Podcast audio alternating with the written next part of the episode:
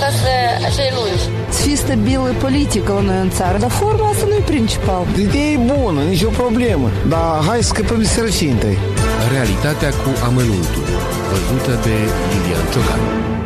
Primarul Ion Ceban, în emisiunea jurnalistului Anatolie Golea, a vorbit despre ambuteiajele din capitală, care de la o vreme au devenit insuportabile și extrem de supărătoare. Ion Ceban a precizat că, citez, primăria se ocupă de infrastructura orașului, nu de reglementarea circulației, am încheiat citatul, și a presupus că avem de-a face cu un soi de sabotaj, fiindcă, citez, Ambuteiajele au crescut semnificativ, deși n-au fost mai multe mașini în oraș de-a lungul anului. Am încheiat citatul.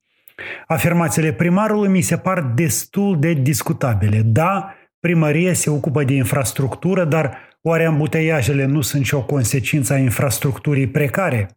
Infrastructura sovietică nu era prevăzută pentru puhoiul de mașini care a invadat actualmente capitala, iar în ultimii 30 de ani mare lucru nu s-a făcut, să o spunem pe șleau.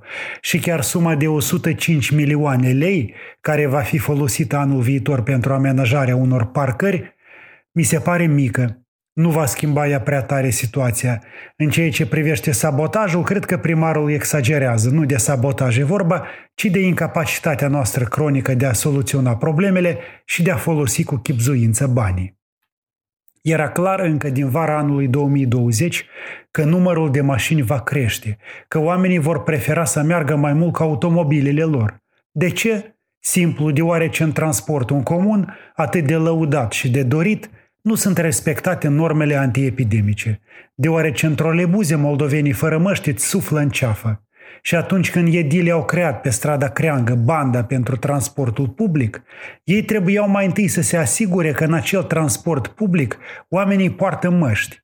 Cum însă în trolebuze fiecare face ce vrea, oamenii au continuat să meargă cu mașinile și în consecință să suporte ambuteiajele. Mai bine stai o oră în ambuteiaj decât să-l vezi lipit de tine pe un individ fără mască, nu? Da, avem nevoie de transport public. Da, avem nevoie de benzi pentru transportul public. Dar acest transport în comun trebuie să fie confortabil și lipsit de pericole. Așa că ambuteiaje vom mai avea, iar astea de azi ar putea să ne pară peste o vreme floare la ureche.